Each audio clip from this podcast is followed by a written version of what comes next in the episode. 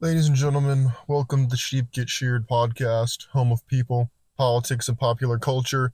I'm your host, Austin Creed. I want to welcome you to the show this morning. My friends, I've been doing some research, both with uh, history, current events, and I've come to a conclusion that I wanted to share with all of you on the show this morning. And that is this. I know a lot of you, a lot of you are probably pretty politically plugged in or maybe you go on Instagram, maybe you check the alphabet channels for news, maybe you go on Twitter, maybe you go on these places, TikTok, and you see the massive migration into Western countries, America, Germany, France, Spain, all these places. And I can't help but notice that a lot of Arab Muslims are going to Italy, they're going to Spain, they're coming to the United States, they're going to France, they're going to England.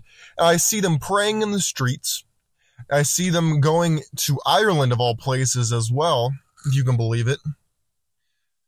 You know, African Muslims, Arab Muslims, and whatnot. Like, at the end of the day, uh, Islam is a very interesting religion because if you look at how minorities are treated, and by minorities, I don't just mean people, quote, of color. I mean, when you look at mostly Muslim dominated countries and you look at how their people are treated in these countries who are not Muslim, you tend, it shows a pretty grim story. It, it doesn't look pretty, it looks pretty dang ugly. But yet they are invited to Western countries, and then we act shocked when we see them beating up women we see them not complying with the police, acting foolish, breaking the law, disturbing the peace. We act shocked by it. You see, and it's not just something to do with Muslims on this. I'll get I'll go back to Islam in a minute. But the idea that these third world immigrants will suddenly pick up the mores of being French, being Spanish, being Italian, being Irish, or being American is just not it's not going to happen. They are not immigrants, they are settlers for the most part. Now, of course, there are exceptions, but the exceptions make the rule because they're exceptions, they're not the norm.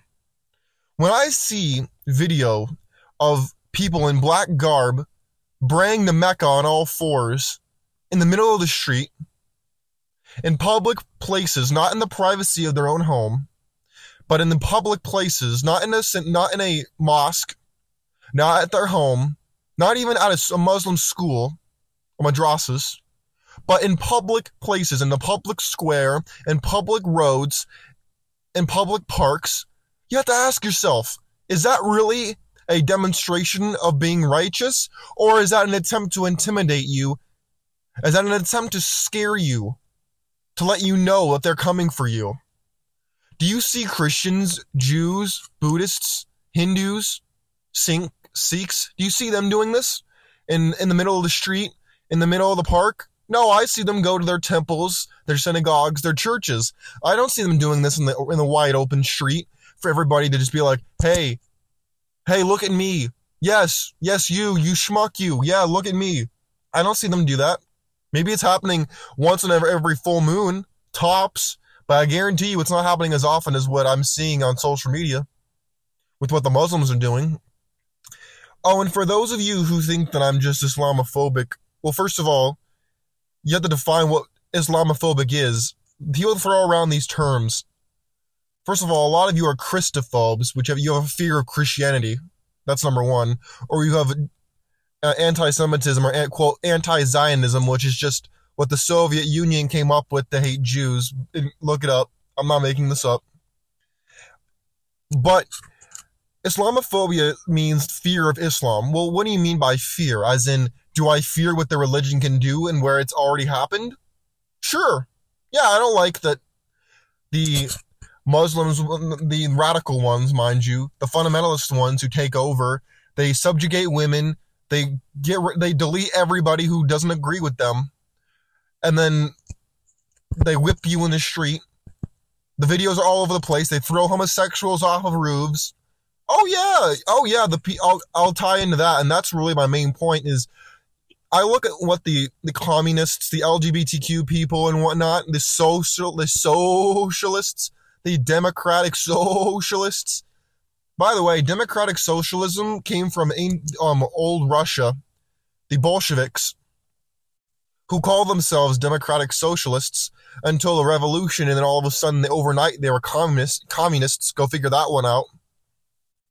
But these democratic socialists, these these communists in sheep's clothing, they love the Muslims because they see them the way that Marx and Engels saw them. Marx and Engels described religion as the opium of the masses, a painkiller, a drug. They see people who are religious, especially the zealots, the really religious people, as no different than the drug addict on crack in the street. They see them equally as controllable, manipulatable, and malleable to their cause. So, therefore, the reason they love the radical Muslims and they are bringing them here is not because they actually like the Muslims, it's because they see them as, oh, they're the sword of our right hand. They'll, they're the enemy of my enemy is my friend because their enemy, make, make no mistake about this. Make no mistake about it. The enemy of the communists are the Christians and the Jews. Why do you think the Soviet Union was on the side of the Arabs? Why do you think that the Baader Meinhof gang, the, children, the children of the Nazis, were supporting the Arabs and hated Israel? This is not an accident. There's only one or two coincidences tops before it becomes evidence. And all you have to do is look at history. It's a really good teacher. I am convinced that the communist Muslim connection comes down to they view their common enemy, the Christian and the Jew, and they're coming together and they think that once their enemies have been vanquished, that they will then be able to deal with the they'll be able to just deal with each other easily. In other words, they'll they're trying to pit each other against the middle and then wanting to clean up the mess after the battle is over. The, the fanatical imams think that they can deal with the communists as soon as they get rid of them and they have enough jihad go on. And the communists think they can get rid of the fanatics as soon as they no longer are useful to them anymore. I don't know, maybe I'm wrong, but something tells me I'm really clued in on this. I've done research on this. I'm convinced that this is the correct theory. The communism Muslim connection is right there in front of our faces. All you have to do is look at how many of these so-called democratic socialists, these people who preach diversity, equality, inclusion, and everything else, are the first ones to exclude anybody who disagrees with them, who want to get rid of the majority in the country, who are usually white and usually Christians. And then there you go. That's that's their common enemy. And then the non-commie Jews are also the enemy. The Orthodox are the enemy to these these vermin. It's ridiculous to me how people don't see what's happening to them. But you know what? A lot of people they just want to have fun. They want to just get, you know, sex, drugs and rock and roll. That's all they care about, most people. Oh, and sports. Add sports in there too. And maybe their favorite TV show. Well, my friends, what do you think about this connection? Do you think I'm off base? Do you think I'm right on the money? because I'm curious what you have to say about this. I guarantee you, I'm not alone. I might not be the first person to talk about this, but I haven't heard anybody else talk about this connection before in these terms. That the communists have always seen religious people as dumb and controllable and as basically, in plain English, stupid. And so it's no wonder that they would use the most religious fanatics as foot soldiers and use them and can try to control them, whether they use them for votes or use them as soldiers and their revolution makes no difference because they see them as controllable. And conversely, the relig- the ultra religious see the communists as godless and see them as you know removable should the situation arise. Now, I realize there are moderate Muslims out there. That is true. However, I would like to quote Churchill, where he talks about the influence of the religion is as dangerous as a man as hydrophobia in a dog. I actually did a whole video where I talked about Churchill and how what he said about Islam, and people got big mad in the comment section, calling me all kinds of names and mad. It's my most popular video on YouTube. And it's hilarious to me how people got so mad and they proceeded to also try to lie to me, to my face, and tell me that, ooh, but Churchill converted to Islam. No, he didn't. no, he didn't. What are you talking about? That is a lie. I don't know who, I don't know what revisionist imam told you that crap, but that is a lie. And again, I never understood religious people who have to shove your religion down their throat under the guise of, I just want to save your filthy soul. It's like, well, I didn't ask you to do that. it's like, I didn't ask you. Let me do my thing.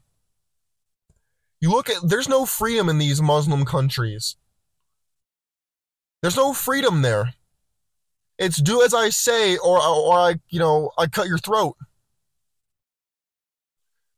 And at the end of the day, please show me one Arab country where that's not true.